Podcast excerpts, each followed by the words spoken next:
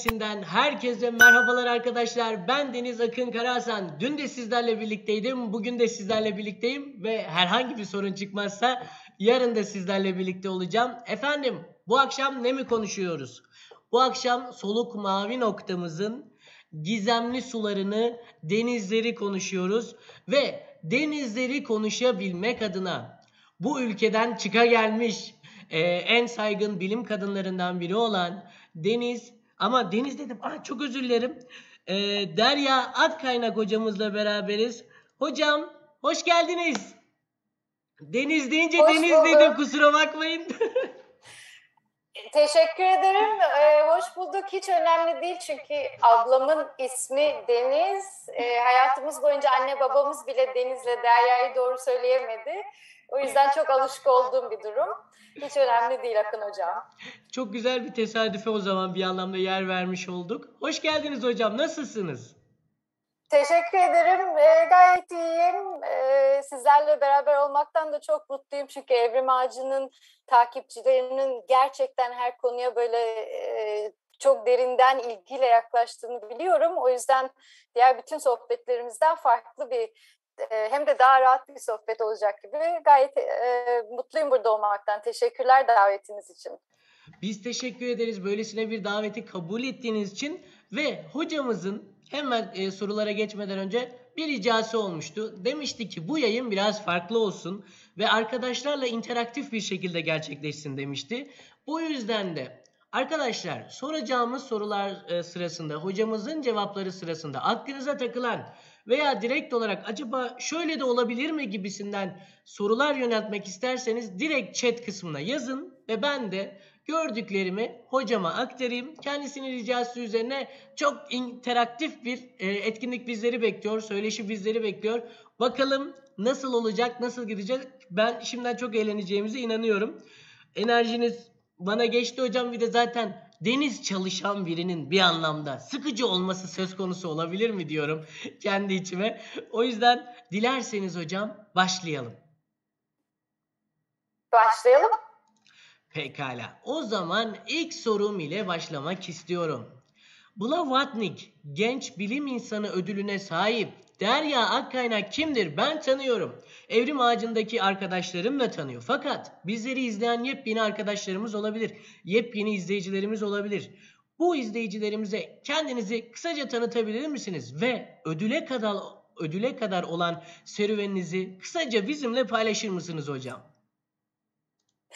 Tabii paylaşayım ama kısaca dedikçe siz ben e, strese girmeye başlıyorum çünkü. Hiç problem değil. Uzunca da olur. Çünkü 40 yaşındayım. E, üniversiteye başladığımda bambaşka bir şey yapıyordum. Ondan sonra bambaşka şeyler yaptım. Siz beni bugün bu ödülle deniz bilimci olarak tanıyorsunuz ama o noktaya gelene kadar e, çeşitli değişik hayatlar yaşadım kendi içerisinde. Hani kısaca biraz zorlayacak. Çok kısaca söyleyeyim yani klasik formatta söyleyeyim. 1981 Ankara doğumluyum.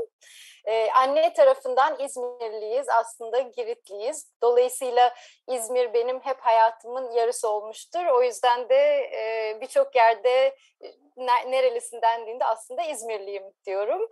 Ee, üniversiteye Ankara'da ODTÜ Havacılık ve Uzay Mühendisliği'nde e, başladım.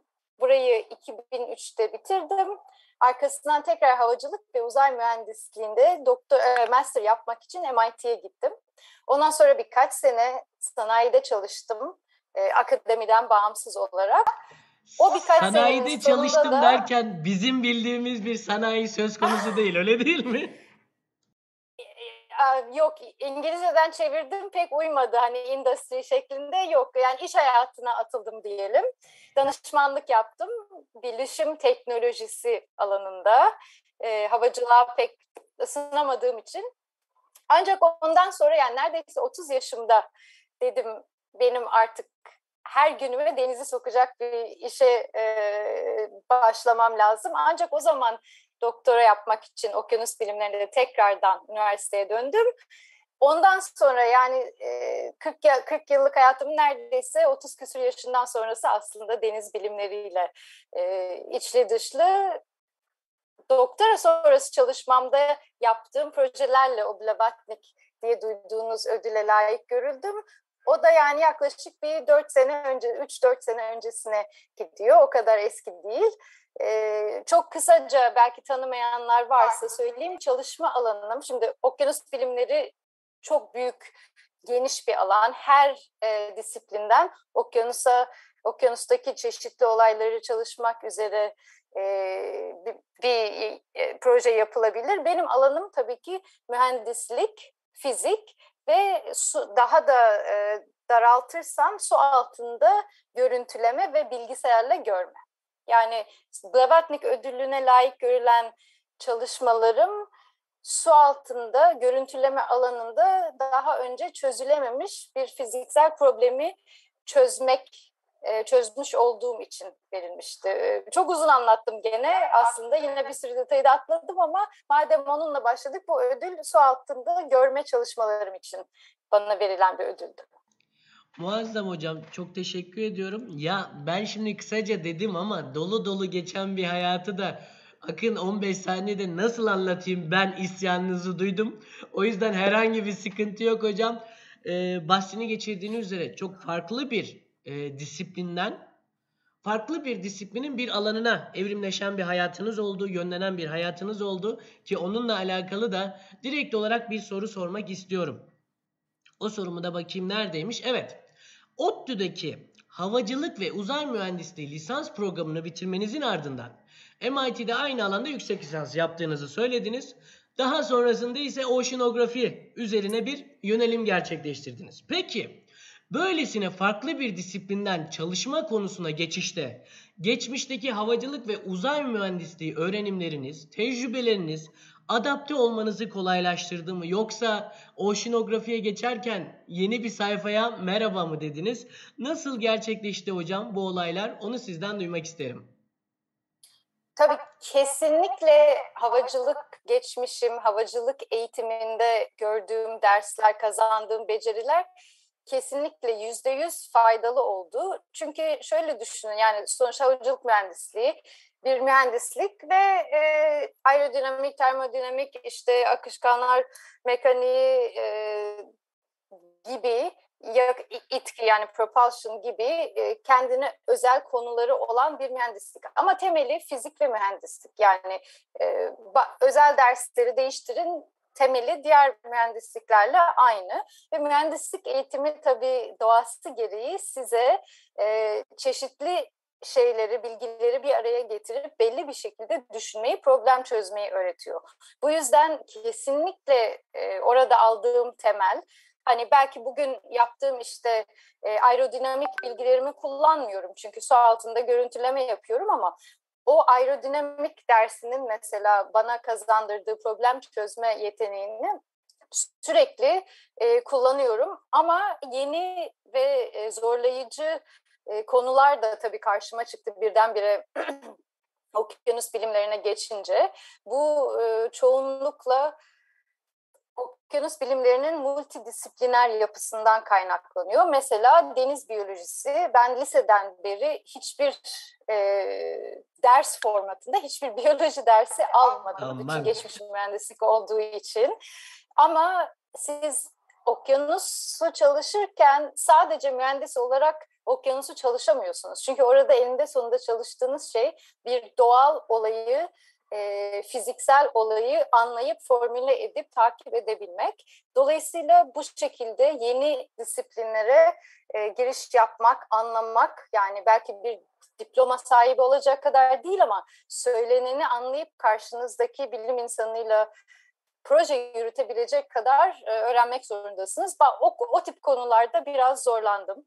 Hatta e, onun dışında bile iş hayatına atılıp üniversiteye döndüğüm için o işe çalıştığım senelerde kullanmadığım yeteneklerimi bile kaybetmişim. Mesela bazı e, işte lineer cebir, kalkülüs gibi onları da geri kazanmak biraz zaman aldı. Ama sonuçta zaman ayırdıktan sonra, istedikten sonra tüm bu engeller aşılabiliyor.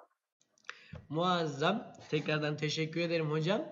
Şimdi sektöre atılımınız tabii ister istemez işleri bir anlamda sıcağı sıcağına hali hazırda akademide ilerlerken ufacık bir uzaklaşma, ufacık bir e, farklı bir yönelim sizi bir anlamda oradaki eğitimden, oradaki bilgilerden, oradaki sıcak yuvadan e, uzaklaştırdı. Fakat hali hazırda sizde olduğu için çok hızlı bir şekilde toparladığınızı anlıyorum söylediklerinizden. Ve işin güzel tarafı sadece toparlamak da değil, yeni bakış açınıza e, bu eski bilgilerinizi entegre edebilmişsiniz ki aslında dünya bir anlamda bu tarafa doğru evriliyor. Yani bir meslek grubu kendi içerisinde dümdüz bir yol almaktan ziyade yan dallara ayrılarak veya yan dallardan başka meslek gruplarına geçerek çok daha etkin bir şekilde kullanılabiliyor ki siz fazlasıyla vurgu yaptınız multidisipliner e, teriminden bahsettiniz. Orada da şunu söylemek istiyorum.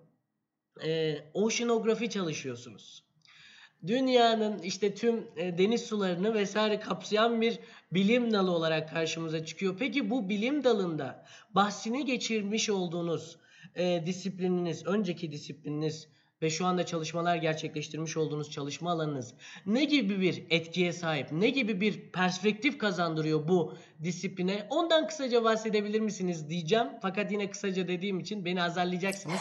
Olsun. Yok azarlamayacağım ne münasebet. Ama bir ondan önce kısa bir not söylemek Elbette istiyorum hocam. bütün takipçilerinize, beni dinleyen gençlere. Üniversitede belki istediğiniz bölüme giremediniz. Belki çok istediğiniz bölüme girdiniz ama sevmiyorsunuz. Birkaç sene geçti ve bu bana göre değil diye bir his gelişmeye başladı. Şunu hep hatırlayın. Üniversite özellikle lisans derecesi size sadece ve sadece öğrenmeyi öğretmesi gereken bir aşama. Yani belki derslerinizin hepsinden e, en yüksek puanlarla geçemediniz. Belki de geçtiniz ama dediğim gibi o kadar ilginizi çekmiyor. Önemli değil. Yani sizin o üniversite eğitimini almanız gereken şey nasıl öğrenilebileceğini, doğru soruları nasıl sorabileceğinizi ve o sorulara nasıl bir e, çözüm getirmek için nasıl bir yaklaşım geliştirebileceğinizi öğrenmek. Yani e, ben havacılık mühendisiyim, oşinografide doktora yaptım. E, direkt olarak benim havacılık bilgim belki oşinografide hiçbir zaman direkt olarak kullanmadım. Demin de dediğim gibi aerodinamik bilgisini mesela. Ama oradan aldığım şey böyle bir problem var benim şöyle bilgilerim var. Bu problemi çözmek için şöyle düşünmeliyim, şu parçaları bir araya getirmeliyim diye oradan elde ettiğim öğrenme, soru sorabilme becerisi. Herkes için de bunun böyle olması gerektiğini düşünüyorum. Yani üniversiteyi hani ben bunu okudum, hayat boyu bu kalacağım şeklinde değil. Ben üniversitede düşünebilmeyi öğrendim, öğrenebilmeyi öğrendim demek önemli olan şey. Kesinlikle bu konuda bahsini geçirdiğiniz her cümlenin e, ne derler arkasındayım, destekçisiyim. Çünkü yeni yeni tanıştığım bir pek çok insan bu şekilde efendim kodlama öğreniyor sonra biyoloji disiplinine giriyor bambaşka bir perspektif katıyor bizlerin hayatına. Bunun dışında hocam bir de e, şu soruyu inelemek isterim. Hali hazırda böylesine bir disiplinden geliyor olmanız oşinografi e, çalışma alanına ne gibi bir e, bakış açısıyla yaklaşmanızı sağladı veya orada neleri başarmanızın bir anlamda önünü açtı. Az önce demiştiniz ya bir e, algoritma e, üzerinde çalıştığınızdan e, bahsetmiştiniz. O algoritmanın oluşturulmasında almış olduğunuz bu önceki eğitimin nasıl bir yeri vardı onu sizden duymak isterim. Valla algoritma dediğiniz zaman şimdi yazılımdan bahsediyoruz tabii. Ee, bizim havacılıkta e, hala öyle mi bilmiyorum Fortran e, okutuluyordu. Çünkü aslında birçok e, hala kullanılan birçok program o dilde yazılmış olduğu için e, ben bir ara C++ almaya çalışmıştım ODTÜ'deyken ama diğer derslerime çakıştığı için alamamıştım. Yani kısaca şunu söylemeye çalışıyorum. Ben ODTÜ'yü birinci lisans derecemi bitirdiğim zaman aslında pek bir yazılım yapacak yeteneğe sahip değildim. O benim e, hani demin sanayi dedim ya, e, üç sene danışman olarak e, çalıştığım senelerde kazandım. Yani yazılım yapabilme, pseudokod yazabilme, kod yazabilme, değişik diller kullanabilme, e, çalıştığım senelerde elde ettiğim bir beceri. O yüzden havacılık geçmişimden çok iş hayatımdan gelen bir temel diyelim. Ama tabii ki çok büyük katkısını gördüm çünkü ne alanda çalışıyor olursanız olun, hangi soru üzerinde çalışıyor olursanız olun, çalıştığınız şeyi otomatikleştirebilmek, e, sayılara dökebilmek, bir algoritma yazabilmek mutlaka işinizi kolaylaştırır, işinizi daha çabuk yapabilmenizi sağlar ve diğer e, sizinle aynı seviyede olan araştırmacılardan bir adım önde olmanızı sağlar. Bilmiyorum tam cevabı verebildim mi Akın Hocam? Yani bu benim aslında geçmiş eğitimimden değil, iş hayatımdan gelen bir beceri. Ya elbette hocam benim için çok e, yeterli bir cevaptı zaten. Arkadaşlarımız da umarım ki bunu kavrayabilmiştir. Çünkü ilk iki sorumuzda sürekli olarak bunun e, vurgusunu yaptık. Hani farklı bir disiplindeniz ve yeni bir disipline geçtik. Bu iki disiplin arasında nasıl bir bağlantı, nasıl bir korelasyon kurulabilir, bunun örnekleri neler olabilir gibisinden hocamın yapmış olduğu açıklamaların ben çokça yeteceğini düşünüyorum. Artı bir de üzerine sektördeki tecrübelerini e, hocamız aktardı. Daha ne olsun diyebilirim kısacası. Şimdi sayın hocam e, şu sorumla devam etmek istiyorum. Google Scholar'dan e, yapmış olduğunuz araştırmalara bir göz atmak istedim ve araştırmalarınıza odaklanılmak istenildiğinde ağırlıklı olarak su altı görüntüleme sistemlerinde yoğunlaştığınızı gördüm. Ve bu olan bu alanda See-Through yanlış söylüyor olabilirim çok özür dilerim. See-Through adında bir yöntem öne sürmüşsünüz. Peki bu see-through tam olarak nedir?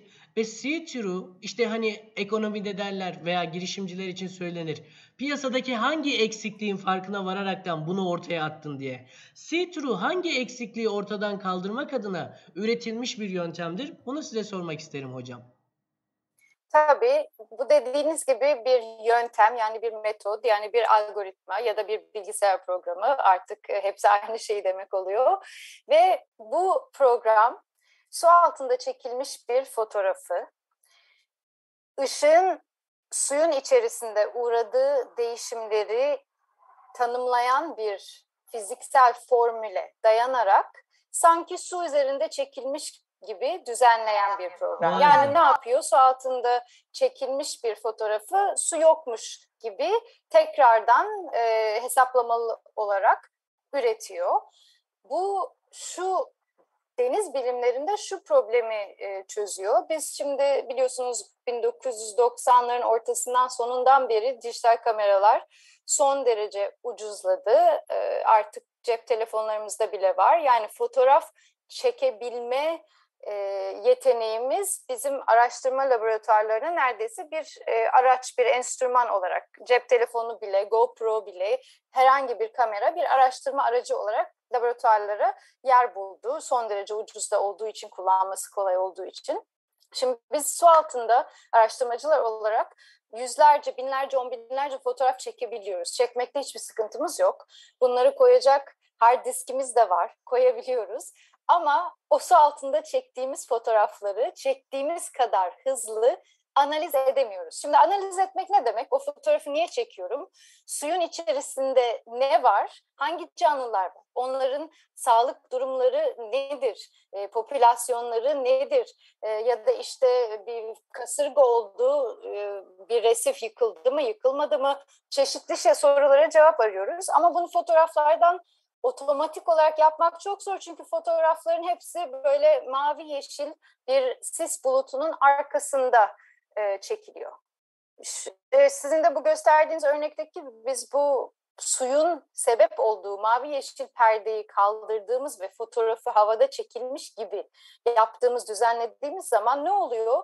Bugün artık hayatımızın e, ayrılmaz bir parçası olan yapay zeka algoritmalarını yani bizim telefonumuzda haberimiz bile olmadan çalışan arkadaşımızın yüzünü tanıyan falan çeşitli düzenlemeler yapan bu çok güçlü algoritmaları alıp direkt su altı fotoğraflarında kullanabilmiş oluyoruz. Bunu önceden yapamıyorduk. Hala da tam yapamıyoruz. Çünkü algoritmalar bu yapay zeka algoritmaları belli bir e, veri üzerinde e, train ediliyor, eğitiliyor. su altı fotoğraflarında o kadar çok değişim var ki çektiğiniz yere göre o mavi yeşil perde değişebiliyor, çektiğiniz zamana göre değişebiliyor, çektiğiniz derinliğe göre değişebiliyor. Bu algoritmalar bu, bu kadar çok değişikliği e, kaldırıp gerekli şekilde öğrenemiyorlar. Dolayısıyla biz suyu tamamen ortadan çıkarıp susuz fotoğraflar kullandığımız zaman bu yeni yöntemi deniz bilimlerindeki e, problemlere uygulayabilmiş oluyoruz. Ben gene çok uzun anlattım ama burada amaç şu, yaptığımız bilimsel çalışmaları artık otomatikleştirebildiğimiz için daha hızlandırabileceğiz. Yani denizle, okyanusla, buradaki canlılarla ilgili daha hızlı bilgi edinebileceğiz ki şu içinde bulunduğumuz antroposen dediğimiz çağda bu çok önemli. Teşekkür Bu arada kimse soru sormuyor mu YouTube'dan hocam? Ya şimdi ben ben bakıyorum oraya da şimdi bir arkadaşımız e, ilk başta ODTÜ uzay ve havacılık dediniz ya. Ha. Astronot nasıl olurum demiş. Şimdi ben bunu sorsam mı sormasam mı? hani istiyor musunuz bu tarz bir soru? Yok bence. Yok e, hayır. Aynen. Onun dışında da şimdilik e, arkadaşlarımıza yineleyelim.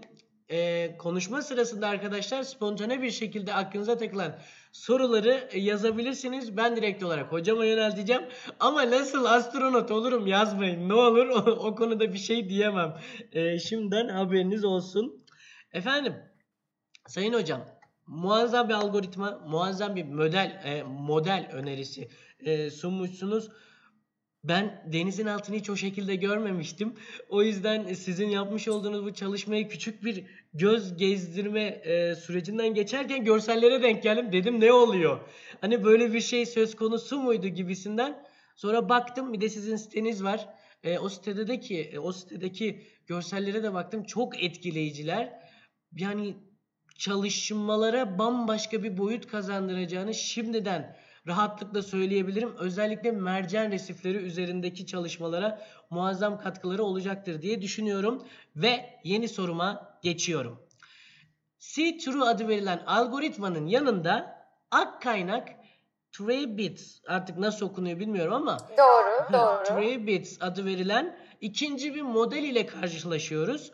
Bu iki model arasında farklılık var mıdır? Varsa ne gibi bir farklılıktan söz ediyoruz ki adları farklı olmuş hocam. Tabii. Çok güzel bir soru yine. Birisi metot, birisi model. Hangisi hangisi? Şimdi onu açıklayayım.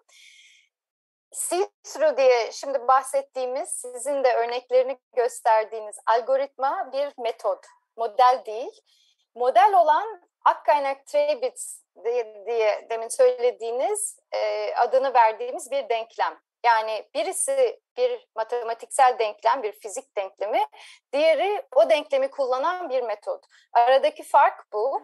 Aslında e, çok önemli bir nokta çünkü see-through gibi su altındaki fotoğrafların renklerini düzenleyen onlarca algoritma var e, bu zamana kadar yapılmış. Ama hiçbirisi see-through gibi başarılı ve tutarlı çalışamıyor. Zaten e, bu kadar medyada yer almasının, ses getirmesinin sebebi de bu. Neden?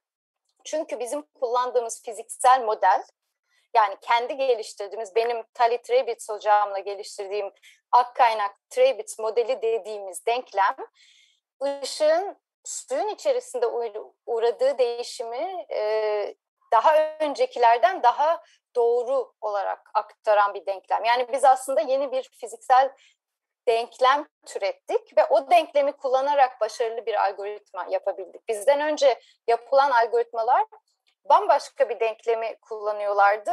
Havada, ışığın havada uğradığı değişikliği yansıtan bir denklemi. Tabii ki havayla su içerisinde olan fiziksel olaylar bambaşka değil mi? Bunu yani e, sadece günlük tecrübemizden bakınca bile görebiliyoruz. Dolayısıyla birisi model yani denklem, ötekisi metot yani yöntem. Açıklayabildim umarım.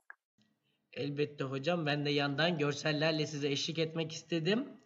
Hemen şöyle kapatalım. Ona daha sonrasında devam ederiz. Şimdi bir sonraki soruma geçmek istiyorum. Sualtı maceranız ile ilgili benim en çok hoşuma giden bir tane video vardı. Geçtiğimiz günlerde keşfettim o videoyu da sizi araştırırken. Mercanları kim kırdı? Bu mercanları kim kırdı adında mini belgeselde bir tane arkadaşımızın peşinden gidiyorsunuz ve o arkadaşımızı sonunda buluyorsunuz.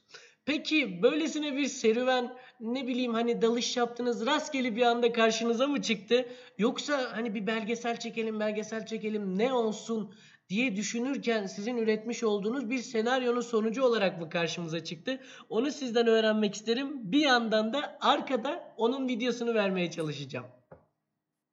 Tamam. Ee, elimden geldiğince açıklayayım. Şimdi bizim belgesel çekelim şeklinde bir düşüncemiz yoktu aslında. Yaptığımız bir sualtı gözlemleme projesi vardı. Uzun soluklu yani 5 senelik gece karanlığında bir mercan resifinde ne oluyor? Çünkü biz düşünün bir denizleri, okyanusları çalışırken büyük çoğunlukla kendimiz dalıp e, fotoğraf çekip bakabildiğimiz zamanlarda olan şeyleri çalışıyoruz. Yani gündüz ışık var, dalıp bakıyoruz. Ondan sonra laba dönüp o çektiğimiz görüntülerde ne var ne yok onu analiz ediyoruz. Yani biz suda değilken, gündüz değilken gece olan biten şeylerden çok az haberimiz var. Biz de e, tabii bildiğiniz gibi mercan resiflerinin durumu e, geçtiğimiz 10 yıllar içerisinde sürekli kötüye gittiği için mercan resiflerinin üreme saati olan gecede ne oluyor? Yani bunlar üredikleri zaman yumurtalarını, spermlerini suya bıraktıkları zaman aynı anda e, o ortamda neler oluyor? Bunu iyice anlayabilmek için böyle beş sene süren ve her gece yaz ayları boyunca her gece bizim gece karanlığında suya girip e, gecesine göre iki saatle altı saat arası gözlem yapmamızı gerektiren bir projenin sonucu idi. E, her gece her gece suya girip karanlıkta gözlem yaparken e, bu arada gösterdiğiniz bizim bu bahsettiğimiz çalışmanın yapıldığı Kızıldeniz'deki Eylat şehri. Bu resifte yaptık çalışmayı. E, her gece biz mercanları izlemek için suya girince e, bazı geceler böyle denizin tabanında işte parçalanmış, yarısı kopmuş, yarısı yenmiş, çeşitli hayvan kalıntıları, kestane kalıntıları, yok işte kabuklu hayvan kalıntıları filan görmeye başladık. Bir de beş sene boyunca toplam 300 gece bu gözlemi yaptık. Yani bir düşünün neredeyse hayatımızın bir senesi gece karanlığında suda geçti. Ve böyle e, her gece ortaya çıkan yarısı yenmiş, yarısı yenmemiş hayvan parçaları var. E, yani bir zaman sonra belli oldu ki bunu birisi yapıyor ama kim yapıyor onu hiçbir zaman göremiyoruz. Ee, bir gece nihayetinde denk geldik. O gördüğümüz vücut parçalarını kim kırıp geçiyormuş, kim yiyormuş. Ee, artık e, detay detayını vermeyeyim herhalde. Arkadaşlar videoyu belki linki verirsek seyrederler. Ee, gerçi ortaya çıktı kimin yaptığı. Kırmızı şeker bir yengeçmiş bunu yapanlar. Bu, bu video yani sonuçta belgesel olarak, kısa bir belgesel olarak yayınladığımız bu video aslında bu şeker yengecin kendi doğal ortamında gece çıkıp beslenmek için e, doğal olarak yaptığı hareketlermiş ama gece aktif olan bir hayvan olduğu için Bizler de bilim insanı olarak gözlemlerimizi genellikle gündüz yaptığımız için daha önceden kimse bu hayvanın işte ne yer, ne içer, nasıl davranır, e, hayatını e, dokümente etmemiş yani gözlemlememiş. O yüzden bu anlamda önemli bir ilk gözlem oldu. Bu yengeç hakkında literatüre yeni bilgiler kazandırdık. İşte burada gör, tam göre, göre, görülebiliyor mu bilmiyorum. Yengeç e, kıskaçları arasına bir deniz kestanesini almış. Böyle tırnak makasıyla tıkır sanki tırnak makası gibi kıskaçların tıkır tıkır tıkır tıkır kestanenin dikenlerini kesiyor. Aynı anda kestaneyi döndürüyor kucağında öbür dikenlerini kesiyor. Ondan sonra kırıp içini açacak. Yani çok becerikli de bir yengeç ufacık. Ee, böyle bir mercan gece mercan resminde ne oluyor diye çalışırken orada yaşayan bu gececil hayvanın da ne yaptığını biraz öğrenmiş olduk. E, videoyu arkadaşlar bulup seyrederlerse Türkçe altyazı da var. E, 4 dakikalık bir e, küçük belgeselimiz var. Ben ona denk geldim. Şimdi de araştırmaya koyuldum fakat videoyu tam anlamıyla bulamadım. Ben onu e, ilerleyen dakikalarda bulurum arkadaşlarımla Ee, paylaşırım. Makalesini buldum. Twitter hesabımdaki pinli tweet. Oradan hemen videoya Şimdi de. Twitter'ınıza girmiştim tam. Ee, onu bakacaktım. Neyse o arada Tamam. makalesi işimizi gördü diyelim şimdilik. Teşekkür ediyorum hocam tekrardan. Ee, şimdi nerede kaldık? Buradayız. Yedinci sorumuzdayız. Son dönemlerde farklı sektörlerde adını sıklıkla duymaya başladığımız bir e, görüntüleme var. Hyperspektral görüntüleme. Bu hyperspektral görüntüleme tam olarak nedir? Ve daha öncesinde kullanılan veya eş zamanlı olarak kullanılan bir de multispektral görüntüleme adı verilen bir e, şey var. Yöntem mi oluyor artık tam olarak bilmiyorum ama bir yöntem var. Bu arkadaşımızla yani multispektral görüntüleme ile elde edilemeyen hangi veri setini biz hyperspektral e, görüntüleme ile elde edebilmekteyiz hocam? Onu size sormak isterim. Şimdi bir anlamda hızlı bir geçiş yapmış olduk görüntüleme sistemlerine. Çünkü bahsini geçirdiğiniz üzere siz ağırlıklı olarak bu alanlarda daha etkin bir şekilde çalışmaktasınız. Hal böyle olunca e, söyleşinin hızlı bir yön değiştirmesi kaçınılmazdı. O yüzden şimdiden izleyicilerimizden özür dilerim. Şöyle anlatayım. Biz dünyayı tabii ki insan olarak e, görüyoruz. Teknoloji üretirken insanlar için teknoloji üretiyoruz. Dolayısıyla bizim bugün kullandığımız ticari kameraların hemen hemen hepsi dünyayı çektikleri görüntüleri insan gözüne güzel görülecek şekilde çekmek üzere tasarlanmış. Bu ne demek? E, sensörlerinde ışığa duyarlı olan hücreler aşağı yukarı insan gözünde ışığa duyarlı olan reseptörlerle alakalı. Bu hep e, kırmızı, yeşil, mavi, red, green, blue, RGB deniyor. Bu bizim e, insan olarak gözümüzde yani tet, e, trikromat olarak 3 adet ışığa duyarlı hücreye sahip bir e, canlı olarak bizlerin e, görüş sistemi diyelim. Mesela kaplumbağalar tetrakromat onların gözünde dört ayrı e, bizde üç tane var onlarda dört tane değişik ışığa duyarlı hücre yani fotoreseptör var. Onlar mesela bizim duyarlı olmadığımız ultraviyole dalga boylarına da duyarlı.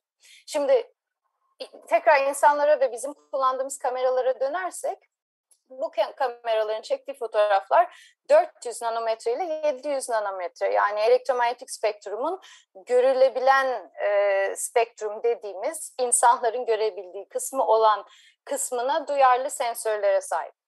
Ama e, etrafınızda gördüğünüz her şey doğal olsun, yapay olsun bu 400 nanometre ile 700 nanometrenin dışında da ışık e, geniş spektrumlu ışık çarptığı zaman buna da e, cevap veren fiziksel özelliklere sahip. Mesela dedim ya kaplumbağalar ultraviyole dalga boylarına hassas diye.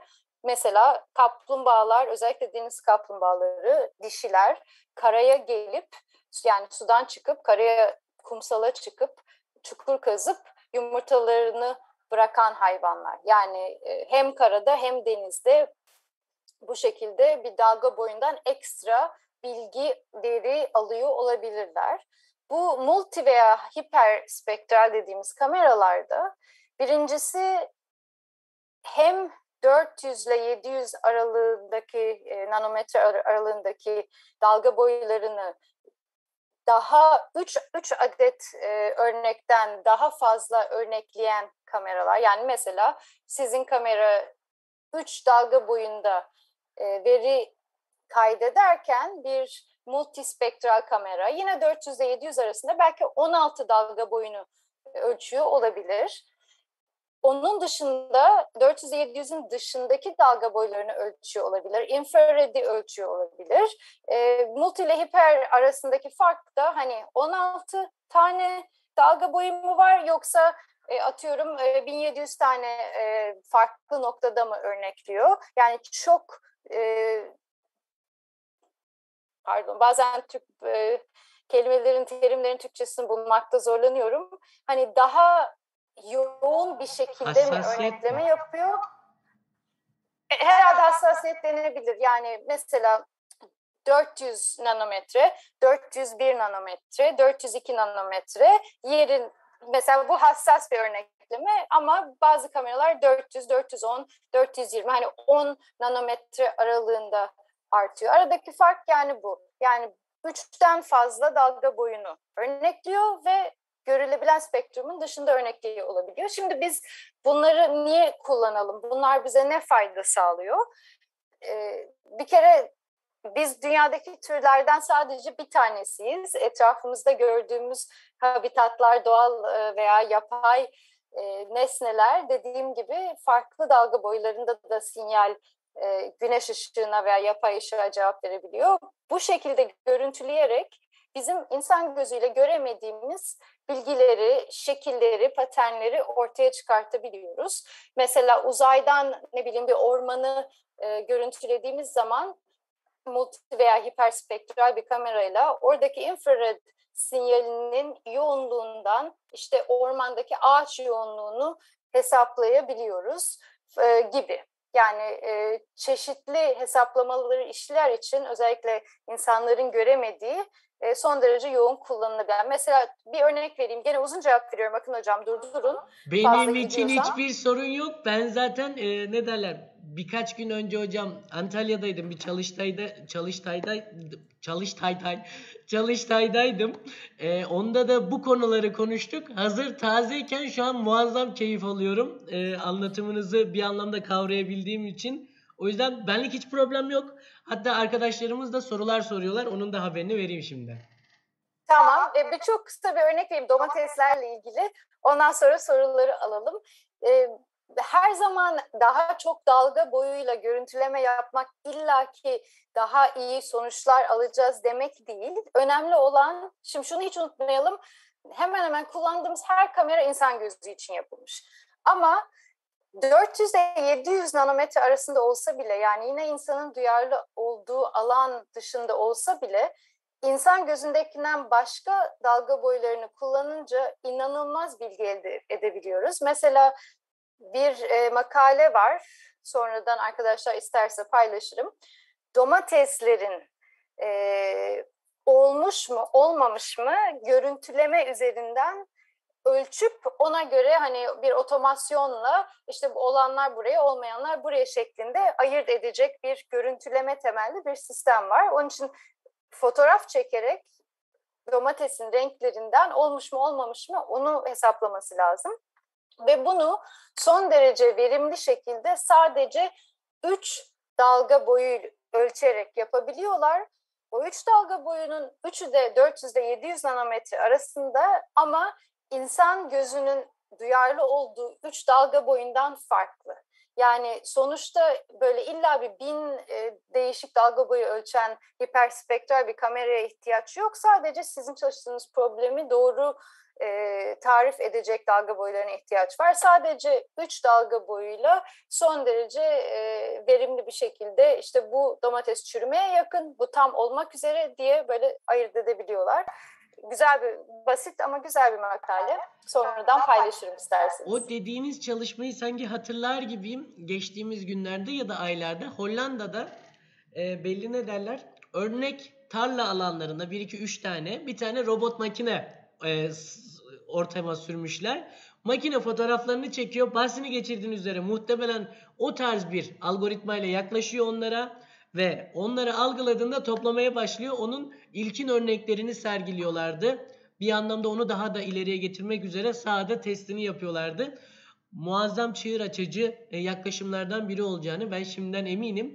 Bahsini geçirdiğin üzere en verimli şekilde kullanmamıza yönelik bir çalışma olarak karşımıza çıkacaktır. Hocam bir sorumuz var izleyicilerimizden. O da şudur. Bu çalışmalar sırasında yani su altı çalışmalarının sırasında kendileri ya da başka ekipler yeni canlı türleri keşfettiler mi demiş. Ee, tabii cevap evet ama ben değil. Çünkü ben e, zaten taksonomik bilgiye sahip bir bilim insanı değilim. Bir biyolog değilim. Fakat beraber çalıştığım, özellikle mercan resifleri alanında beraber çalıştığım e, arkadaşlarım, hocalarım yeni türler keşfettiler. Evet ama burada bir önemli noktaya değinmek istiyorum. Sanki mesela böyle bazen basında haberler çıkıyor. Daha önce bilinmeyen balina türü keşfedildi veya daha önce bilinmeyen bilmem ne türü keşfedildi. Bu demek değil ki o tür hayvan, bitki neyse daha önce hiç görünmemiş. İlk defa 2021 yılında birisi buna denk gelmiş. Yani öyle de olabilir ama o çok ender.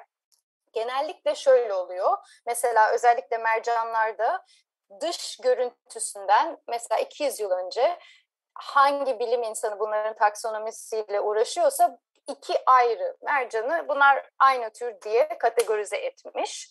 Ancak biz yeni teknolojiler geliştirdikçe moleküler yöntemler, morfolojik yöntemler bilmem ne veya değişik şeyleri gözleyebildikçe mesela multispektral kameralarla ancak bugün anlamışız ki aslında bu ikisi birbirine benziyor dış görünüş olarak ama kesip baktığınız zaman veya DNA'sına baktığınız zaman bariz farklar var. Dolayısıyla bu ikisi ayrı tür. O zaman bu yeni tür olsun, bunu yeni isim verelim şeklinde.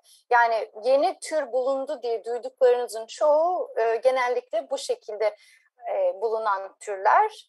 Ama gene uzattım. Sorunuzun cevabı benim e, bulduğum veya isim verebildiğim yeni bir tür yok ama çalışma arkadaşlarımın yeni mercan türleri var buldukları ya da bir başka tür olduğunu kanıtlayacakları mercanlar var. Ya bahsini geçirdiğiniz olay hani sadece deniz altında değil deniz üstünde de özellikle mantarlarda e, çok rastlanan bir durumdu. Biri morfolojik tür tanımı, taksonomik karakterlere bakıyorlar, dış görünüşüne bakıyorlar. Aa bunlar benziyor birbirlerine aynı tür diyorlar. Ama diğeri ise bizimkisi ise filogenetik tür tanımı olduğu için orada işin moleküler kısmı, genetik kısmı devreye girdiğinden dolayı asıl farklar ortaya çıkıyor. Şimdi ben yine uzaktan algılamaya, görüntülemelere dönmek istiyorum ve şunu sormak istiyorum. Uydu görüntüleri sayesinde istenilen ölçekte karasal alanların gösterimi yapılabiliyorken suyun engel teşkil etmesine bağlı olarak denizlerin görüntülenmesi e, muhtemelen çok daha zor oluyordur diye düşünmekteyim. Peki bu lidarlar, radarlar, sonarlar gibi uzaktan algılayıcı sistemler ile denizlerimiz karalar kadar net bir şekilde haritalandırılabilmekte midir hocam? Direkt bu işin içerisinde olduğunuz için size sormak istedim. Tabii uzaktan algılamayla kara kadar net yapılamıyor. Çünkü e, sizin de dediğiniz gibi suyun yani su kütlesinin kendisi aktif sinyali, ışığı e, çeşitli şekilde etkileyip ve kısa mesafeler üzerinde yok ettiği için okyanus derinliğinin de hani ortalama 2 kilometreden 10-10,5 kilometreye indiğini düşündüğünüz zaman e, detaylı olarak dibin haritasını çıkartamıyoruz. Uzaktan izleme ya da uydudan izleme çoğunlukla açık okyanus ve su kütlesi için çok sıklıkla kullanılan ve bugün artık çok geliştirilmiş bir şekilde kullanılan bir yöntem. Bize neyi söylüyor? Su kütlesinin içerisindeki fitoplankton miktarı falan gibi suyun rengini ölçerek oradan e, çeşitli formüllerle suyun içerisindeki şeylerin miktarını, cinsini bize anlatmaya e, çalışıyor. Ama haritalamak adında birincisi uyduların mesela e, piksel boyutlarının çoğu çok büyük yani mesela birkaç kilometre. O yüzden açık denizi gayet güzel kapatıyor ama kıyıda bir yere geldiğiniz zaman mesela o bir piksel yarısı su yarısı kara üzerinde ise bize kıyı bölgesini haritalandıracak kadar yeterli e, çözünürlük sağlayamıyor. ama bunu çok iyi yapan yeni ve yüksek çözünürlüğe sahip e, uydularımız ve uydularda araçlarımız da var. Yani bu yavaş yavaş e, son derece e, bize delik, o içinde delik kalmamış haritalar sağlayacak. Ama genel olarak biz okyanus tabanının haritalandırılmasını e, araştırma gemilerinden akustik enstrümanlarla yapıyoruz ve okyanusun ne kadar büyük olduğunu düşünürseniz yani bütün gezegenin %70'ini kaplayan e, bir e, kütle olduğunu düşünürseniz bütün okyanusu araştırma gemileriyle tarayıp geçmek son derece zor bir şey.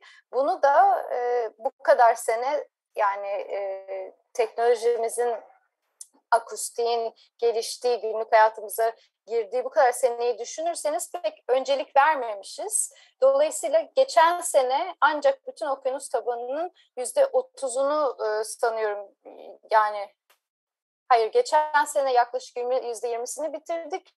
Önümüzdeki birkaç sene içerisinde otuzunu da bitireceğiz. Hatta sığ okyanus tabanının haritasını çıkartan bir konsorsiyum var. E, Japon sanıyorum Japonların e, önde götürdüğü onların sürekli çağrısı var. Küçük teknelere veya araştırma te üniversitelere bağlı araştırma teknelerine.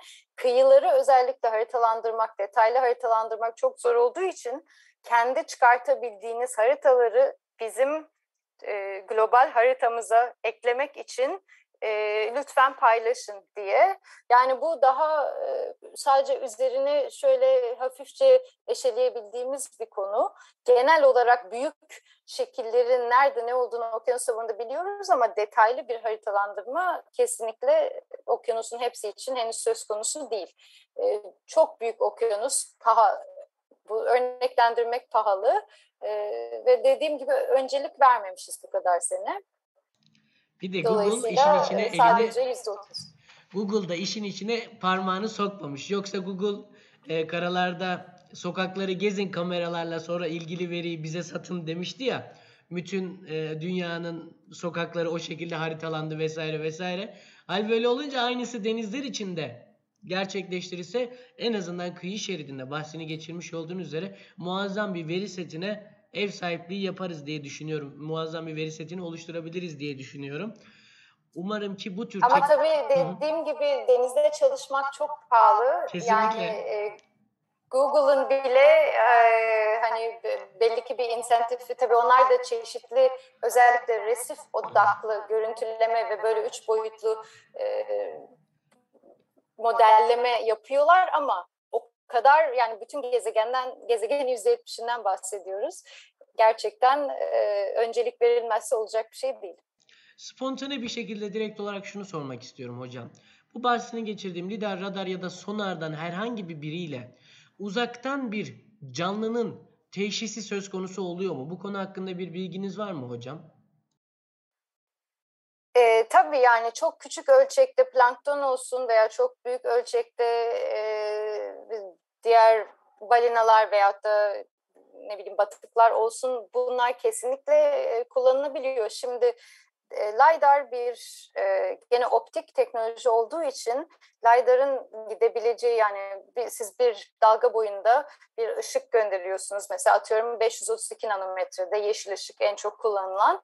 Bu en fazla hani en berrak denizde e, ne bileyim yani 15, 20, 30 metre gidebilen ve sonra geri gelecek. Tabii o yüzden e, gidip geldiği zamanı ölçerek o mesafeyi hesaplayacaksınız. Yani en fazla en berrak şekilde o kadar kısa bir mesafe gidebilecek bir teknoloji. Dolayısıyla e, bir şey haritalandırmaya çalıştığımız zaman hep akustik kullanıyoruz. Çünkü kilometrelerce e, o sinyali gönderebiliyoruz. Ama hayvanların e, ölçülü yani şunu da söyleyeyim LiDAR bugün su altında sadece bu e, petrol, metrol arayan veya su altında madencilik yapmaya çalışan e, büyük şirketlerin sahip olduğu ve kullanabildiği bir teknoloji. En bugün piyasaya gidip bir LiDAR almak isteseniz alabileceğiniz en ucuz su altı LiDAR'ı 300 bin dolar zaten.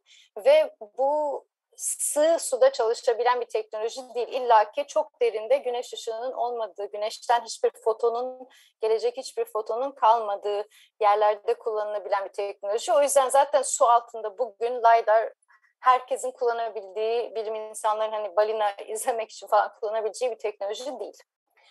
Ee, bilmiyorum cevabı verdim mi ama akustikle... Çok çarpıcı oldu. evet bu böyle de bir sıkıntımız var yani e, denizi çalışmak o kadar pahalı ki bu herhangi bir araştırma laboratuvarı 300 bin dolarlık bir enstrümanı e, hangi şartlarda alıp laboratuvarına kullanabilir? Sonra hadi onu aldınız denize çıkmanın bir günü 15 bin 20 bin dolar çıkacağınız tekneye göre yani iki hafta bir proje yapmak isteseniz inanılmaz pahalı. Bir e, bütçe olacak. Dolayısıyla bu tip teknolojiler işte biz gördüğünüz gibi ticari kamera, kameralarla alabileceğimiz veriyi maksimize etmeye çalışıyoruz. Teşekkür ederim hocam. Ben şimdi bir de işin ne derler e, global anlamda tehdit boyutlarına varan küresel ısınmaya getirmek istiyorum. Artık sorularımı o alanda yoğunlaştırmak istiyorum ve ilk sorum şu şekilde. Resiflerle alakalı Hocam bahsini geçirdiğiniz üzere belli bir alanda çalışmalar gerçekleştirdiniz ve o, o alanlarda resiflerle karşı karşıya kaldınız. Peki daha sonrasında yapmış olduğunuz yine aynı yere olan ziyaretlerinizde küresel ısınmaların etkisini o resifler üzerinde hissettiniz mi? Gözlemlerinizde karşınıza çıktı mı? Çünkü bildiğim kadarıyla resifler sudaki çok ufak değişimlere dahi, sıcaklığındaki çok ufak değişimlere dahi çok büyük e, tepkiler verebilmekteler. Hatta ölümlerine kadar varabilen bir durum söz konusu. Böylesine bir durumla karşı karşıya kaldınız mı hocam? Küresel ısınmanın izlerine rastladınız mı? Evet, sürekli zaten kalıyoruz.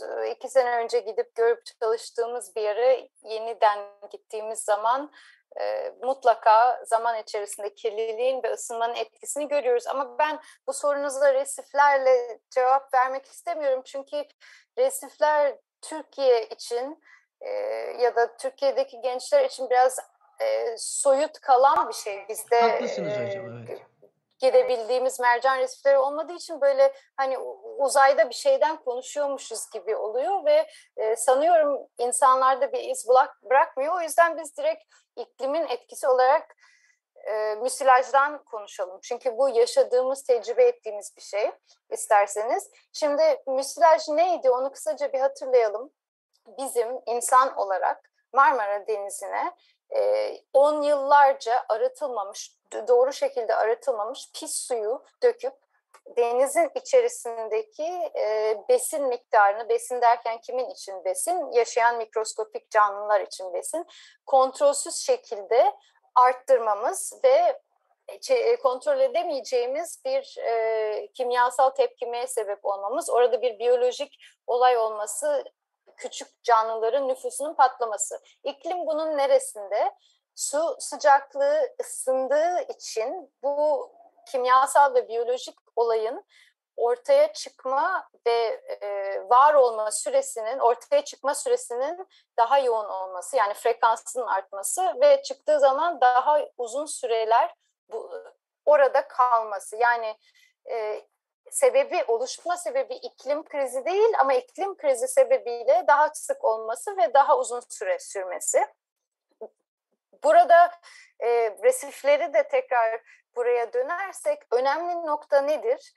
E, iklim krizinin sebebi biz insanlarız.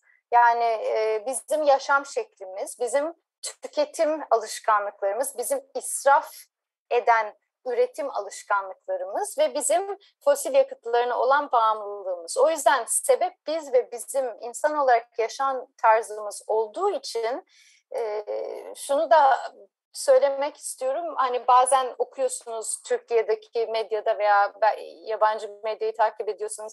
İşte bilmem ne teknolojisi mercan resiflerini kurtaracak. İşte üç boyutlu resif e, yazdırıp denize koyarsak mercan resifleri kurtulacak.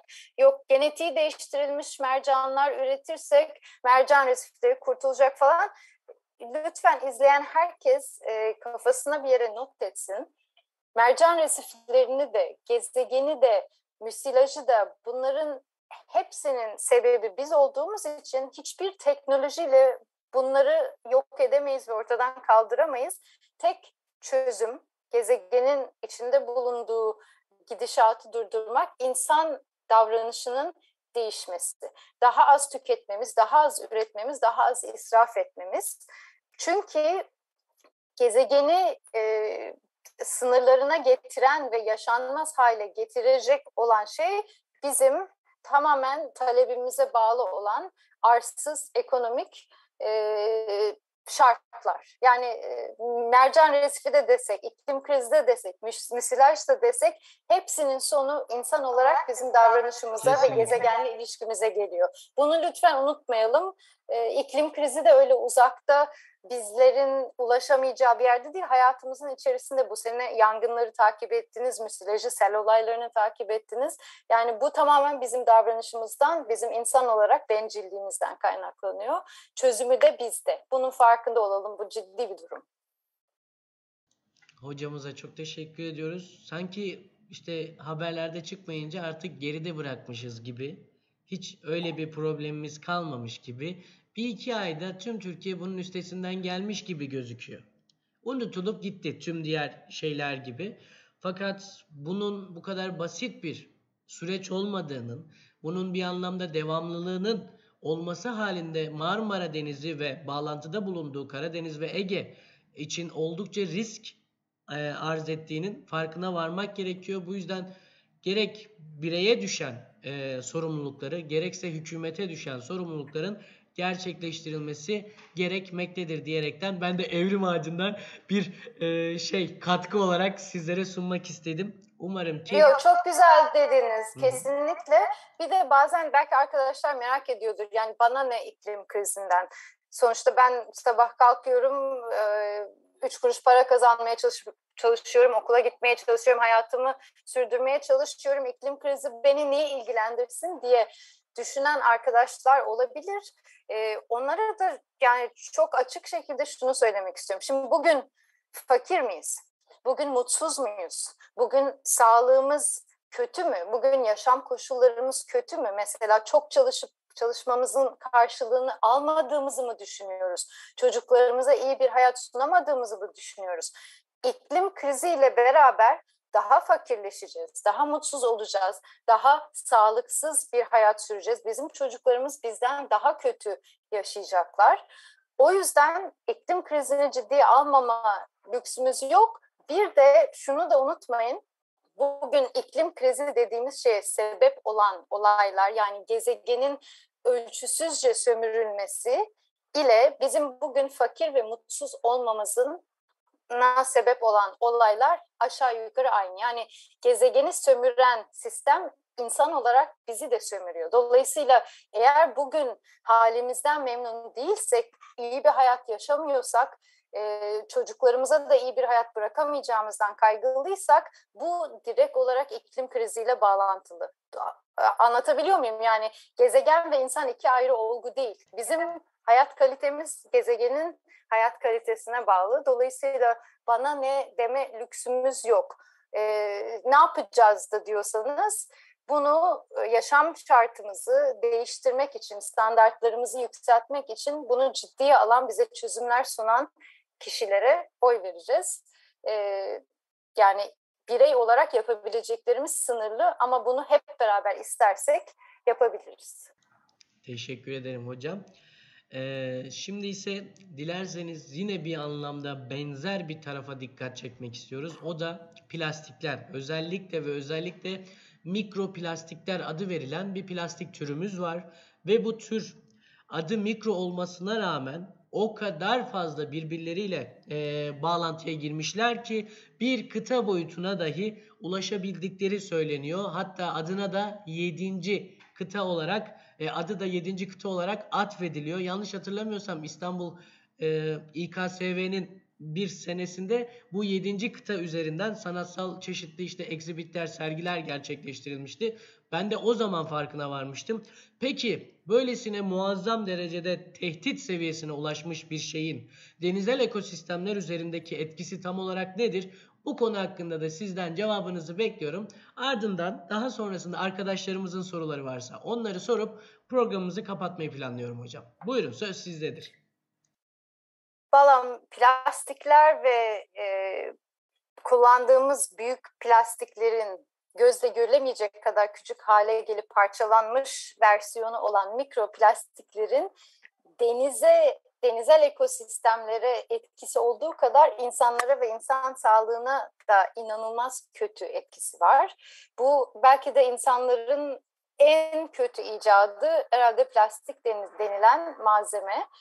Ee, mikroplastik de isminden de belli olduğu üzere mikro yani gözle görülemeyen suyun denizdeki e, su e, kütlesinin içerisinde yoğun olarak mevcut. Büyük plastiklerin e, kırılıp çözünüp e, ufalanmasından oluşan ve denizdeki hayvanlar en küçük hayvandan en büyük hayvana kadar bu plastiği e, besin olarak tüketmekteler.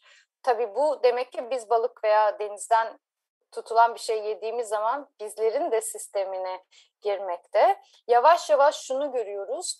Bu plastiklerin bir kısmı çeşitli hormonal denizin içerisindeki canlıların çeşitli hormonal dengelerini de bozmakta. Ee, bu yani daha yeni e, bilimsel araştırmalarla anlayabildiğimiz bir şey. Daha göremediğimiz, düşünemediğimiz kim bilir neler var etkisi olarak.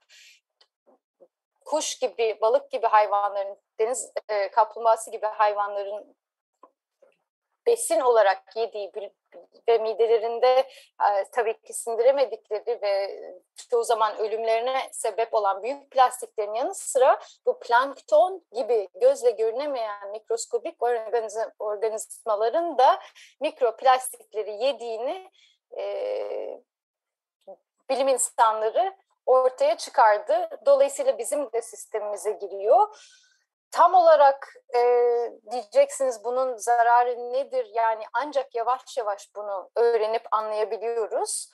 İleride daha net ortaya çıkacaktır. Fakat insan vücuduna e, plastik yüklemenin de herhangi bir faydalı tarafı olmayacağı herhalde kesin ki hatta e, doğmamış bebeğin plasentasına kadar mikroplastiğin ulaşabildiği yakın zamanda bir araştırmayla gösterildi. Ha burada ne yapabiliriz? Tamam bu var. 10 e, yıllardır var. Belki yarım yüzyıldır var. Denizin ortası sizin de dediğiniz gibi yüzen bir plastik adasıyla kaplı. Ne yapılabilir? Burada biz birey olarak e, tabii ki yine birey olarak yapabildiklerimiz yetersiz ama bilinçli olarak her gün elimize aldığımız her şey plastik mi? Tek kullanımlık mı? Ben bunu nasıl hayatımdan çıkartabilirim? Bunun yerine nasıl bir alternatif koyabilirim? Bunu almasam benim hayatımda ne değişir? Bunu tüketmesem bunu düşünerek e, yaşayabiliriz. Elimizden geldiği kadar maalesef o kadar ucuz ki e, bu malzeme mesela bir süpermarkete gidip baktığınız zaman plastiğe sarılmamış hiçbir şey bulmak artık mümkün değil. Ama düşünün 30, 40, 50 yıl önce böyle bir şey yoktu. Meyvelerimizi, sebzelerimizi plastiğe sarıp almıyorduk. E, süt aldığımız zaman veya ne bileyim içecek aldığımız zaman plastik şişede almıyorduk. Bu şekilde e, plastiği yavaş yavaş hayatımızdan elimine etmek zorundayız. Çünkü gene insan sağlığı sorunu olarak bize çok büyük problemler, hani okyanusu geçtim insan olarak bize çok büyük problemler çıkaracak bir sorun. Teşekkür ederim hocam. Bu alanda da yapmış olduğunuz katkılarınızdan dolayı teşekkürlerimi sunuyorum. Evet arkadaşlar sorularınız varsa lütfen sorularınızı alayım. Bunun dışında değerli hocamla yaklaşık bir saate varan muazzam bir sohbet gerçekleştirdik. Hem denizleri konuştuk hem insan perspektifinde e, iklim krizinden bahsettik. Yine plastik krizinden bahsettik. Dolu dolu şeyler konuştuk bence. Ben çok mutlu oldum ve hocamla da ilk defa yayın e, yapma fırsatı yakaladım. Enerjisi bana ne derler hani çok geçti derler ya. Tam olarak şu an o düşünce içerisindeyim. O yüzden e, hocam yani keşke farklı bir konu başlığında yeniden hızlıca bir arada olsak ve bir başka programla daha burada sizlerle beraber bir yayın yapsak diye düşünüyorum şimdi de. Bakalım arkadaşlarımız neler demiş. Burada bulunan herkese teşekkürlerini iletmiş. Bir de bir arkadaşımız da şey demişti. E, çok özür dileyerekten hemen söyleyeceğim. Programa gelen herkes güler yüzlü. Ne kadar güzel ya demiş. Bir arkadaşımız da onu da size iletmiş olayım şimdiden. Gördüğüm kadarıyla arkadaşlarımızın şimdilik herhangi bir sorusu yok. Eğer olurlarsa zaten muhtemelen hocam size ulaşacaklardır diye düşünüyorum. Bunun dışında böylesine güzel bir gün için ben çok teşekkür ederim hocam. Son olarak eklemek istedikleriniz var mı? Onu sizden duymak isterim. Ben teşekkür ederim Akın Hocam. Bu toplantıyı, bu güzel sohbeti organize ettiğiniz için katılan, dinleyen herkese de teşekkür ederim. e, eklemek istediğim ben hep e, bu aynı şeyi ekliyorum bu bana sorulduğu zaman biraz anneanne gibi öğüt veriyorsun deniyor sonra arkasından ama herkese seriden herkese söylemek isterim ki e, kendinize öyle bir hayat kurun ki doğa mutlaka her gün o hayatın bir parçası olsun. Doğa sizin için e, hafta sonu veya tatilde senelik izne çıktığınız zaman gidip gördüğünüz bir şey olmasın. Günlük hayatınızın bir parçası olsun. E, pek çok yönden bunun çok daha kaliteli bir hayat sağlayacağına inanıyorum. E, bunu yapabilmekte doğayı hayatımıza sokan şehirler isteyebilmek de e, bizlerin elinde. Dolayısıyla aklınızda olsun diye söylemek istiyorum. Tekrardan teşekkürler. Mikrofonum kapalıymış. Şimdi al bunu bir daha baştan söyle. Arkadaşlar bugün muazzam bir konu var. Bugün muazzam bir konu başlığıyla sizlerle birlikteydik. Derya hocam bizlere eşlik etti ve e, ne derler birçok konu başlığı hakkında sizlere bilgiler aktarmaya çalıştık. Şu anda o mikrofonun kapalı olmasının sinirini yaşıyorum. Bahsini geçirdiğim üzere programın başında dün de sizlerle beraberdik. Bugün de sizlerle beraberim. Yarın ve ondan sonraki günde sizlerle beraber olacağız ve yine yepyeni e, konu başlıklarını konuşacağız sizinle. Efendim bunun dışında bir de reklamlarımız var. Bizleri Instagram'dan, Twitter'dan, başka nelerimiz var? Ha YouTube'dan e, koskoca sitemiz var. Oradan takip etmeyi unutmayın. Başlı başına kocaman 1 milyonluk bir aileye sahip olduğumuz YouTube kanalımız var. Orada haftada 3 ya da 4 video yayınlanıyor. Onları zaten izleyen bir kitle var. Sizler de onların arasına katılmanızı çok isterim. Bunun dışında Evrim Ağacı 2 adlı YouTube kanalımız var. Şu anda bizleri izlemiş oldunuz. Burada da canlı yayın tekrarları, canlı yayınların kendileri hatta e, sitemizdeki podcast yayınlarını bu kanalda bulabilirsiniz. Bizleri izlediğiniz için teşekkür ederim. Yarın yeniden bu saatlerde görüşmek üzere. Hoşçakalın. Kendinize iyi bakın. Nasıl?